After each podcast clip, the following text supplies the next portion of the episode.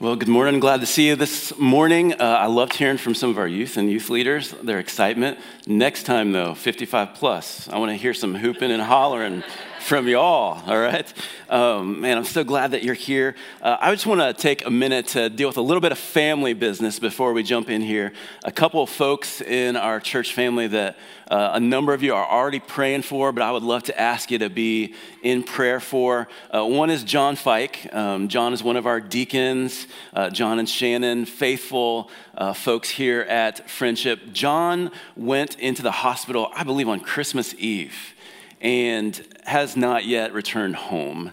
Um, had surgery, diverticulitis, had a foot, I believe, of his colon removed, and now there's been some complications after this. There's an abscess on his colon, and uh, they were hoping that he would get to go home yesterday, and it just didn't work out. It's not time yet. And so just continue to pray for John and Shannon and their kids. Um, man, uh, I know he is itching to get home and to recover, but we want him to be ready for that. So pray for the doctors for wisdom and just for healing in his body. Um, we believe that God is a, the ultimate healer. Amen. And so if you would be praying for John and Shannon and their family, um, man, we'd love to see them, him heal and get home soon. Uh, also, I want to ask you to pray for Michelle Miles. Um, Michelle lost her home in a fire um, overnight, the two nights ago on, on uh, Saturday night, uh, Friday night. And uh, man, we woke up to a phone call and uh, lost everything. And so um, Michelle and her, she has a, a, grown son, adult son, Ryan, who lives with her as well. And so, uh, man, I'm just uh, encouraged by the body of Christ. I'm so thankful for our church family and the way that uh, a number of you have responded and um, are just looking to bless and help and encourage her. And um, so I just want to ask you to be praying for Michelle. And there's a lot of practical things. In fact, you know, Jake prayed for our offering. What I would love to do is kind of, um, you know, do an old-fashioned love offering. Uh, if you'd be willing to help support, whether it's 10 bucks, 100 bucks, a few hundred, but whatever you have that you want to contribute, um, I, I, would love for us as a church to rally behind Michelle. Um, I literally told someone um, last week um, that if there's a, an incredible story of God working in someone's life over the last year in our church, Michelle is the one I would point to. And I literally told uh, Ann Stewart, um, who is the leader of our 55 plus group, and we were talking about Michelle and just all the incredible things God is doing in her life and um, we happen to be reading in our, our F260 Bible reading plan this year as a church. Uh, we happen to be in the book of Job this week, and Michelle pointed that out. Uh, and it, she fully recognized uh, the reality of what Job was going through and how he had lost everything. And God is working in her life. And I don't doubt that, you know, maybe there was a moment where God said, Hey, have you seen my servant, Michelle? She is, she is blameless and righteous before you. And, and she trusts in me, and I know she does. And so, would you all be praying for Michelle? And, and one of the things I want to ask you to do is, is, uh, is feel free to please give liberally so we can support her, of course, in that way. Um, but also, um, if you could, uh, Miss Ann is in the room. Ann is helping lead our 55 plus group. If you have questions or you want to serve her or bless her in any kind of way, of course, you can reach out to her, let her know you're praying for her um, show her your love. But we're going to try to direct things through um, Miss Ann. That way we don't overwhelm Michelle. Michelle's like me, she's introverted, so I know she can get overwhelmed. Um, and this is just an overwhelming circumstance. And so feel free to reach out to her in love. But um, if, if you want to provide or help in any way, uh, Miss Ann is the person to go through, okay? So that way we can kind of protect her and not overwhelm her. Uh, though we do want to overwhelm her with our prayers and with our love and care. Amen. And so let me pray for both John and the Fikes and then also Michelle and Ryan as they're going through this, this season. God, thank you for the goodness and the grace of the Lord Jesus Christ. Thank you for the body of Christ in which you set us as members, that, that this family of faith is exactly that. It's a family that loves one another and cares for one another. And Lord, I just pray for these folks that are part of our family. I pray for John and just this ongoing situation. God, I pray for healing. I pray that you would do um, the work that only you can do physically, that you would bring healing that would astonish the doctors and bless John and Shannon and their family. I pray that you give them grace and strength physically, emotionally, mentally as they go through this. I pray that your presence would be very real to them. And Lord, I pray for Michelle as well as she's dealing with loss. Lord, I pray that through this you would give her um, peace that passes all understanding. I pray that you would give her grace that only you can provide, that she could um, trust you more, that she could see your hand at work, that she could sense your presence. I pray for Ryan as well through this, that he would see the goodness of God and be open to who you are. And Lord, we just pray that you would be glorified, that you would strengthen um, your church, that you would build our faith, that you would build their faith, and God, that you would use us to just bless our brothers and sisters um, that we're praying for this morning. And so, God, would you do a work that you would get the glory for? We pray in Jesus' name. Amen. Well, we're in the series, um, and it's called In the Beginning. This is, we're calling it the Year of Discipleship. Uh, my prayer, I've been saying for you, for us, is that this would be our greatest year of spiritual growth ever. And there's many ways that we grow. Some of the ways we grow is, is through hardship and dependent on the Lord and seeing his hand at work and seeing that he is real and that he's powerful and that he works on our behalf. One of the primary ways that we grow is by engaging with God through his word and through hearing from him and hearing his promises and trusting in him and growing in our faith. And so we're in this 52 week journey that we're doing every Sunday in the Word. So we're working our way through the Bible and, and the different accounts of what God was doing in the scriptures. And we're also working through what I just mentioned a moment ago our F260 reading, Bible reading plan. I want to encourage you all to jump in with us if you haven't. It's not too late. We're in week number two. There's Bible reading plans over at our Next Steps area. Um, I, hope you'll join us in that. And I, I want to kind of, on a side note, I had a question last week that I think was very appropriate. Uh, it was from Joe Mastantuno. He asked, uh, asked me after the service, he said, Why are we in this reading plan starting into the book of Job in the first week of the year?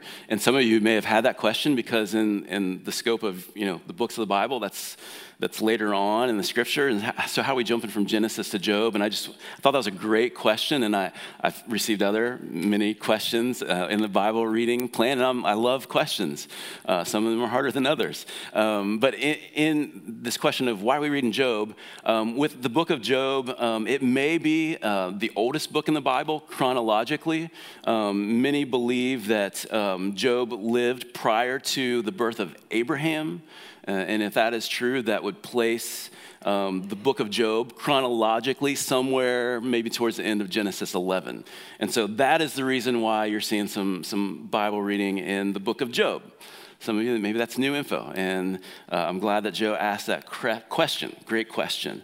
All right, so we're in the series called In the Beginning, and we're, we're we're in the very beginning of the, the book, in the book of Genesis. And I said this last week, but the Bible is a collection of stories and historical events and all kinds of different genres of literature and different authors over many hundreds of years, but it's all one unified story that points us to Jesus. And so we're starting in the very beginning in the book of Genesis, where we learn foundational truths about who God is and about human history and the, the plan of God from the start. And so, some incredible things that we need to learn or be reminded of in the book of Genesis in the beginning. And so, this morning's sermon is called Promise Keeper. And we just sang about that, that God, this is who you are, you're promise keeper. And so, we're going to look at a couple passages this morning. We're going to be in Genesis 12, and we'll be in Genesis 15 as well. So, let me just kind of summarize where we're at in the book of Genesis as we approach these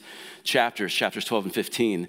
We, we talked about it last week creation. God created all things, heavens and the earth, all the plants and animals. He created Adam and Eve, the first humans.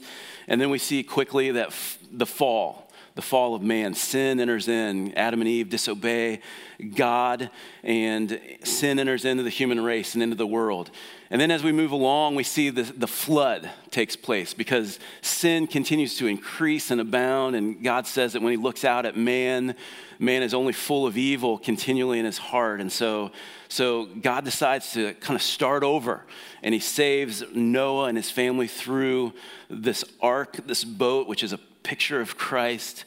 And we come along to Genesis chapter 11, the Tower of Babel, which is, we see that even after God kind of resets things with Noah, that, that sin still is present. And we see people that want to reach to the heavens. And so they start building this tower to reach the heaven. And they literally say, Let us make a name for ourselves. And God was like, uh uh-uh, uh we ain't doing that, all right? There's one name that I want you to worship, and it's my name. And so he scatters the people, he confuses their languages, and this is how we see different people groups and different languages across the planet. It takes place at the, the Tower of Babel. And it's been said that Genesis 11 is all about man's plans. But then as we move into Genesis chapter 12, it's all about God's plan. And this is where Abraham enters into the picture. And so this morning, there's really two big points God promises and God provides. So, God promises. Let's look at Genesis chapter 12, 1 through 3. And before we read there, um, do you remember last week, if you were here, maybe you listened online, um, we talked about God creates, sin corrupts, Jesus redeems. And so we've, we've seen God create, we've seen sin corrupt, and really at this place in the big story, we're kind of working towards really from Genesis all the way to the New Testament until Jesus comes. We're kind of in that space where everything is preparing for that Messiah to come in, in a later generation. And, and so God's plan to ultimately redeem he starts to put this into place and act, begins to enact this plan through Abraham, or as we see in the scriptures, his name is Abram, and, which means high father, and God later changes his name to Abraham, which means father of multitude. So God calls Abraham in Genesis chapter 12. He calls him to go and he gives him promises. All right, so Genesis chapter 12. Check it out here. It says this The Lord, now the Lord said to Abram, Go from your country and your kindred and your father's house to the land that I will show you and I will make of you a great nation, and I will bless you and make your name great, so that you will be a blessing. I will bless those who bless you, and him who dishonors you I will curse. And in you all the families of the earth shall be blessed. This is one of the most important conversations that we see in the scripture as, as God calls Abraham to go. And he tells him to go to this land that I'm going to show you. And along with this this instruction, God makes some pretty significant promises to Abraham. In fact, he uses the phrase, I will, I will do this five times. So, five times he says, I will do this. He says, I will show you this land that I'm going to give you. I will make of you a great nation. I will bless you, make your name great so that you'll be a blessing. I'm going to bless you so that you'll be a blessing to others. He says, I'll bless those who bless you, and I will curse those who curse you. And so he makes these incredible promises to Abraham that almost sound too good to be true. It's incredible. And, and then we see, we, and we didn't read it, but in verse 4 it says, So Abraham went as the Lord, who told, as the Lord told him. So Abraham trusts him and he packs up and, and, and goes to where God has called him. So God promises. And, and I want us to see kind of, we're going to spend more time in the second half, which is God provides.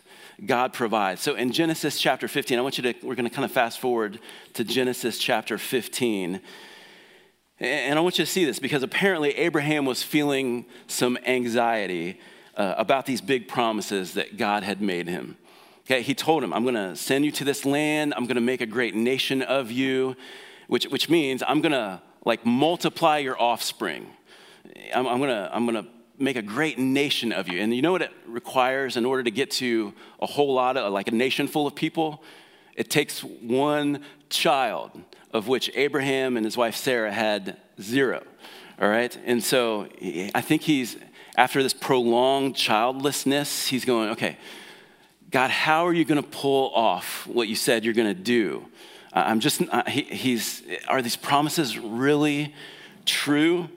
And so I want to read Genesis 15. We're going to kind of read through a few verses at a time here. Verse number one of, of Genesis 15. After these things, the word of the Lord came to Abram in a vision. And here's what the Lord said Fear not, Abram, I am your shield. Your reward shall be very great. But Abram said, "O Lord God, what will you give me? For I continue childless, or childless, and the heir of my house is Eliezer of Damascus." And Abram said, Behold, you have given me no offspring, and a member of my household will be my heir. And so he's got this anxiety. He's anxious about these promises of God because he's not seeing any of this come to fruition. And so God speaks these incredibly comforting words to him. He says, Fear not, Abram. Hey, Abraham, you don't have to be afraid. You don't have to stress. You don't have to be anxious. I am your shield. I'm not just going to protect you, I am your protection. I am your shield. And yet, Abraham or Abe says, like, but God, where are your promises? I'm not seeing them. Uh, we're still childless, and I don't know how we're going to get from this to there. And he's literally looking at, at what's going on, and him and Sarah are approaching 90, 100 years old. Like, God, how are you going to pull this off. And God says, Fear not, Abram, I am your shield.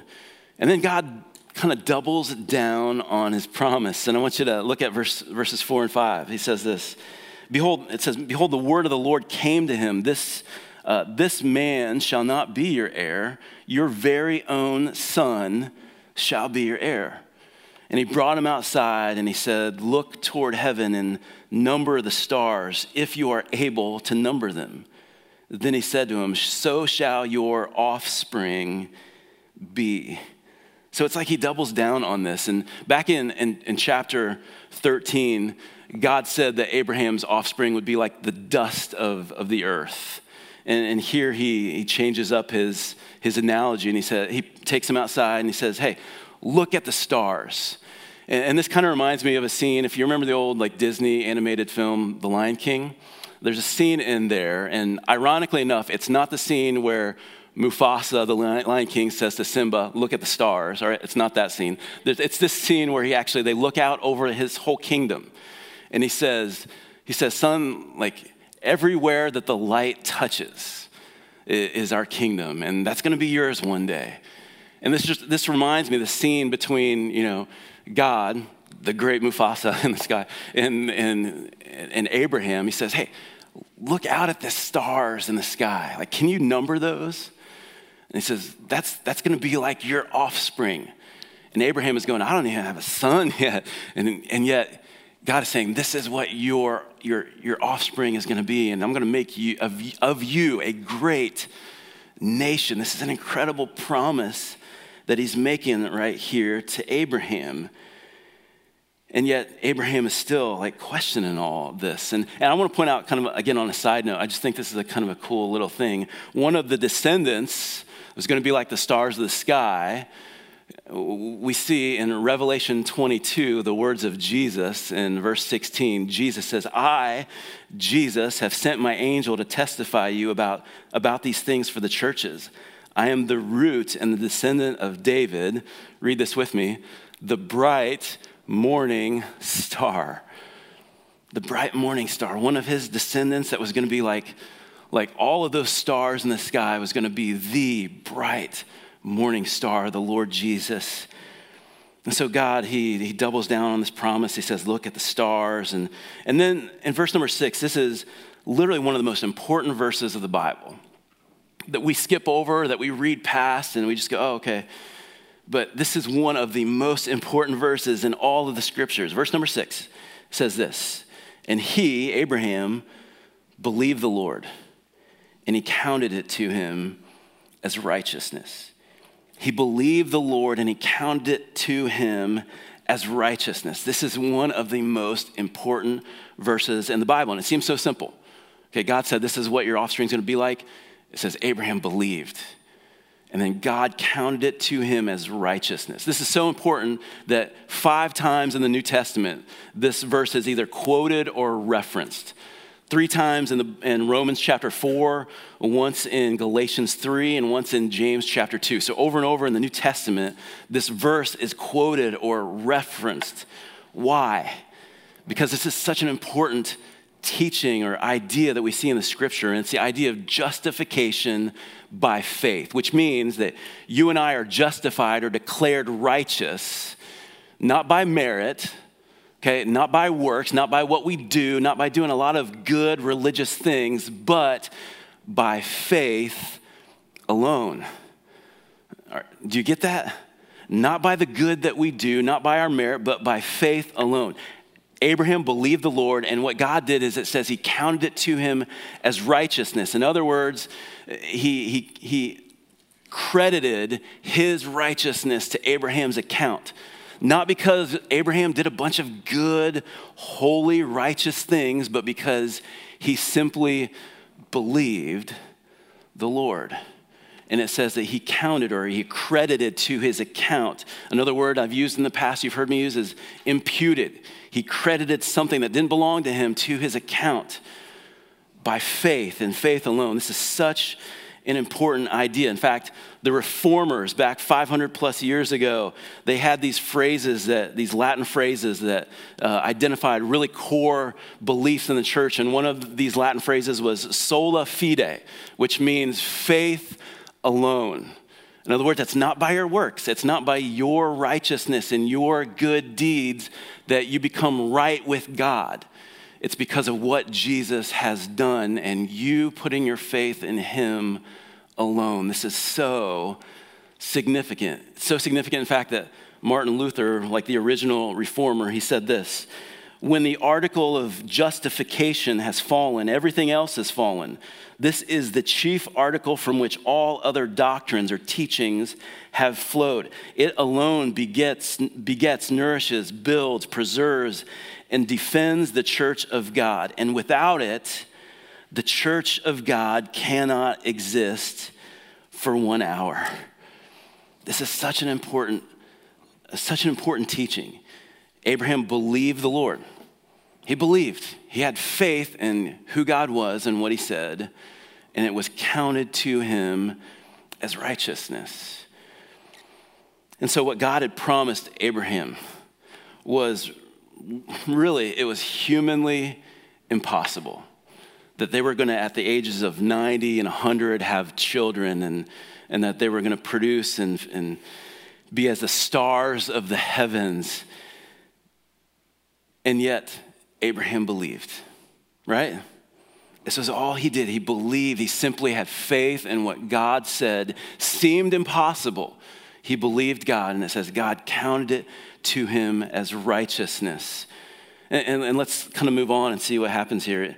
And he said to him, God said to him, I am the Lord, verse 7, who brought you out from Ur of the Chaldeans to give you this land to possess. But he said, O Lord God, how am I to know that I shall possess it? And he said to him, Bring me a heifer three years old, a female goat three years old, a ram three years old, a turtle dove, and a young pigeon. And he brought him all these, cut them in half, and laid each half over against the other. But he did not cut the birds in half. And when birds of prey came down on the carcasses, Abram drove them away. And this is kind of a weird, like, little section here where you go, like, okay, is God like a witch doctor? What's going on here? This is kind of bizarre. Um, here's what's going on. God says, I'm going to give you this land to possess. And Abraham still, he's, he's trusting the Lord, but he's got questions, right? He's okay with this. He's saying, How do I know you're going to keep your promise? How do I know this is going to come to pass? And so, what God does is God proves it by making a covenant.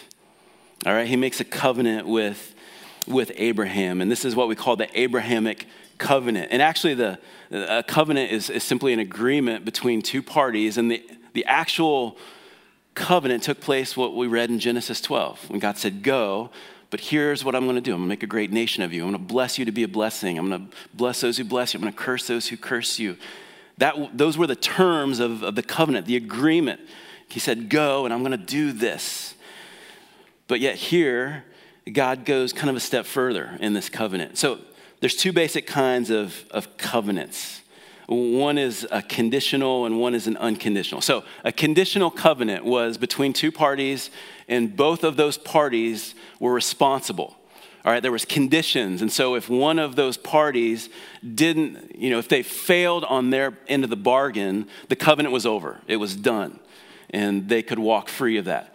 That was a conditional covenant. But then there's a second kind of covenant that was an unconditional covenant, which meant that only one of the parties was responsible. Only one of the parties um, took the responsibility uh, upon himself. And, um, and so, in the ancient Eastern manner of making a covenant, they go through this process of taking these, these animals and these sacrifices and cutting them in half, and they would lay them out on two sides as if they made like a path between them. And whichever parties were responsible, whether it was one party or both, to kind of bind themselves to this agreement, they would walk between those, those dead carcasses. And I know this is, again, this is bizarre, right? Um, but it was their way of saying, they were binding themselves to this covenant and saying, if I don't hold up my end of the bargain, if I don't meet the conditions of this covenant, let me be as these animals. In other words, I'm pledging my life to fulfill this covenant. And if I don't, let me be like these animals. Let me be sawn and asunder, or whatever you want to say. I, am binding my life to this covenant. And I'm going to fulfill it, even if I die trying.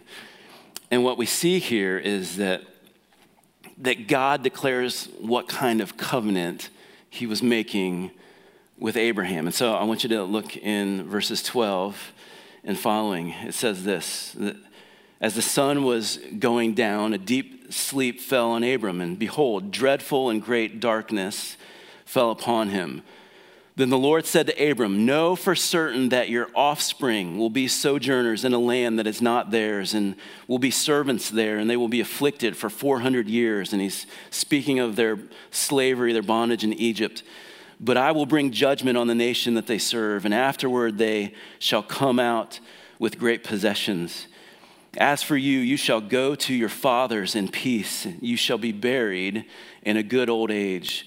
And they shall come back here in the fourth generation, for the iniquity of the Amorites is not yet complete. And what I want, I want to pause here for a second because I want, what I want you to see is that, you know, in verse 13, he says, Hey, Abraham, you want some certainty? He says, Know for certain. Here's what you can know is that it's not always going to go easy for you you will go, you will go through hardship. In fact, you, you will go through some severe hardship. But I'm going to keep my promise. I'm going to deliver. I am going to provide. And, and he goes a step further and he, he, he lets us know that this is not a conditional covenant that is based on him and Abraham. This is an unconditional covenant that is solely dependent on the Lord. And I want you to look at verse 17 and 18. It says this When the sun had gone down and it was dark, behold, a smoking firepot and a flaming torch passed between these pieces. On that day, the Lord made a covenant with Abram, saying, and it goes on to repeat that I, I give your, this land to your offspring. But, but here's what I want you to see is God alone binds himself to this covenant because it, says that we see this, these images of a smoking fire pot and a flaming torch, and we won't spend time here, but those represent God's presence. And you can see all throughout the scriptures, you know, God would lead his people by a pillar of cloud uh, by day and a pillar of fire by night, and this represented the Lord's presence. And so we see the Lord passes through between these animals without Abram he put Abram to sleep and he gives him this vision of him passing through. And what, what Abram would have understood in that culture was that this covenant isn't dependent on me. This is an unconditional covenant from the Lord who has bound his life to fulfilling this covenant. And he's not going to let up on this, he's not going to fail on this. And though God would keep his promise in the coming generations, he would provide, he would fulfill. And though humans, we humans would fail, right, at literally every turn, God would still choose to undergo the curse of the covenant by sending his son to bear the punishment for our sin. And I want you to see in Galatians 3, verses 13 and 14, it says this Christ redeemed us from the curse of the law by becoming a curse for us. For it is written, Cursed is everyone who is hanged on a tree, so that in Christ Jesus, in Christ Jesus, the blessing of Abraham might come to the Gentiles. So if you're not a Jew, then you are part of this group, the Gentiles, all those who are outside of God's people. So that in Christ Jesus, the blessing of Abraham might come to us, so that we might receive the promised Spirit through faith. Listen, God would provide. God promised and He provided. He kept every single word that He promised, and yet He still chose to undergo the curse of the covenant by Himself becoming a curse for us and bear, bearing the punishment for our sins so that we could be part of the family of God. This is what He did, this unconditional covenant. And so, what does that mean for us? How do we live in light of, of this truth? God promises, God provides. God promises, God provides. Well, we can believe like Abraham, we need to believe like Abraham that when God promises, God provides. When God promises, God provides. He fulfilled his promise to Abraham Ultimately, we saw in Galatians 3 his promise found its fulfillment in, in Christ, that the work of Christ would touch and bless every, every nation and every people on the planet. But as we go through his word, and this is part of the, the process of, of reading the Bible together as a church, is as we read through the scriptures, as we read through the Bible, you're going to see plenty, plenty of promises of God throughout the scriptures. Some of them will be to specific people and to specific nations, but many of them are to the people of, of God. And God doesn't speak haphazardly or carelessly like I do, like we do. He says what he means. And he doesn't make a promise that he won't fulfill. He doesn't promise and not provide. When God promises, God provides. And so when, when you go through the scriptures and you see God make you a promise, you can bank on it. When God promises, He will provide. When God promises salvation and new life to you, when you believe in Christ, you can bank on it. That if you believe, He will give you new life. When God promises blessing to you when you delight in his word, Psalm 1. You can bank on it. When God promises that all things will work together for good, you can bank on it. When God promises to give comfort in your trials, you can bank on it. When God promises that He will finish the work that He started in you, you can bank on it. When God promises to give you peace when you pray. You can bank on it. When God promises that He will supply your every need, you can bank on it. When God promises that He will give you rest when you're weary and you come to Him, you can bank on it. When God promises full life to you as you follow Him and pursue Him, you can bank on it when God promises to hold you eternally secure in his hand, in which no one and nothing can snatch you out of, you can bank on it.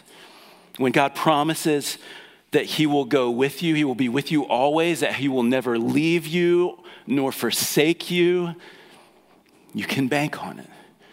And when God promises us that He will return for us, that He has gone to prepare a place for us, but He's coming again for us, guess what? You can, we can bank on it.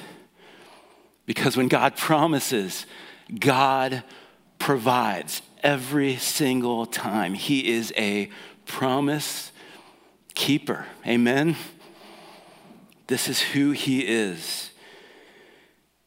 And you know, sometimes all you have is God, and all you have are His promises. Um, I was thinking, you know, I have this this uh, last 24 hours or so um, about Michelle, and as we got this call, and um, I hear Annette on the on the line, and I'm just I'm putting pieces together as I'm hearing her talk to Michelle, and I'm figuring out what's going on. And my mind went to literally the, the day before I had read Job 1 and 2. And in my HEAR journal, um, I highlighted the verse, Job 1 21. And he said, Job said, Naked I came from my mother's womb, and naked shall I return. The Lord gives, and the Lord has taken away. Blessed be the name of the Lord.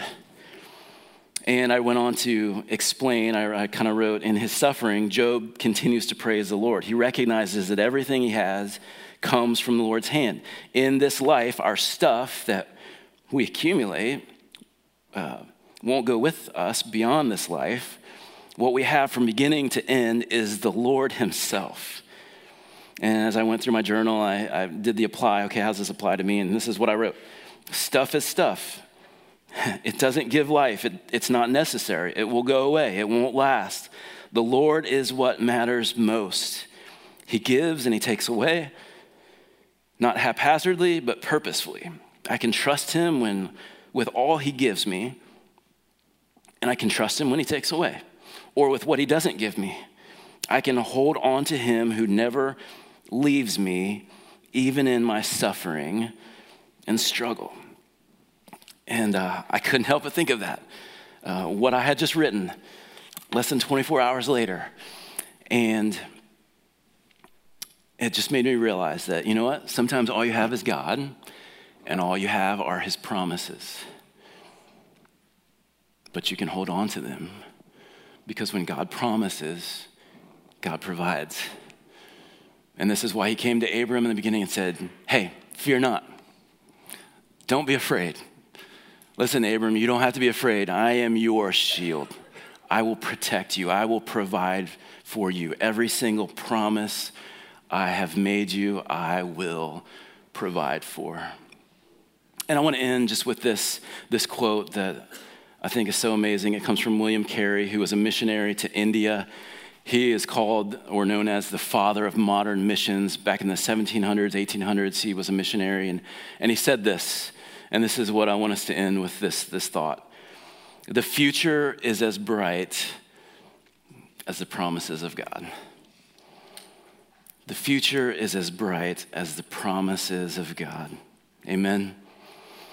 God, thank you for your great and precious promises that you have given us in your word. That we can trust you knowing that you are a God who doesn't just make flippant promises. You are a God who keeps your promises. You are a God who makes a way when there seems to be no way. You are a God that, in the midst of hardship and grief and suffering, we can declare with Job, Blessed be the name of the Lord. And so, Lord, we just, we just lift you up. We thank you for your provision. We thank you for your promises. Lord, would you help us to cling to the promises that you have made to us.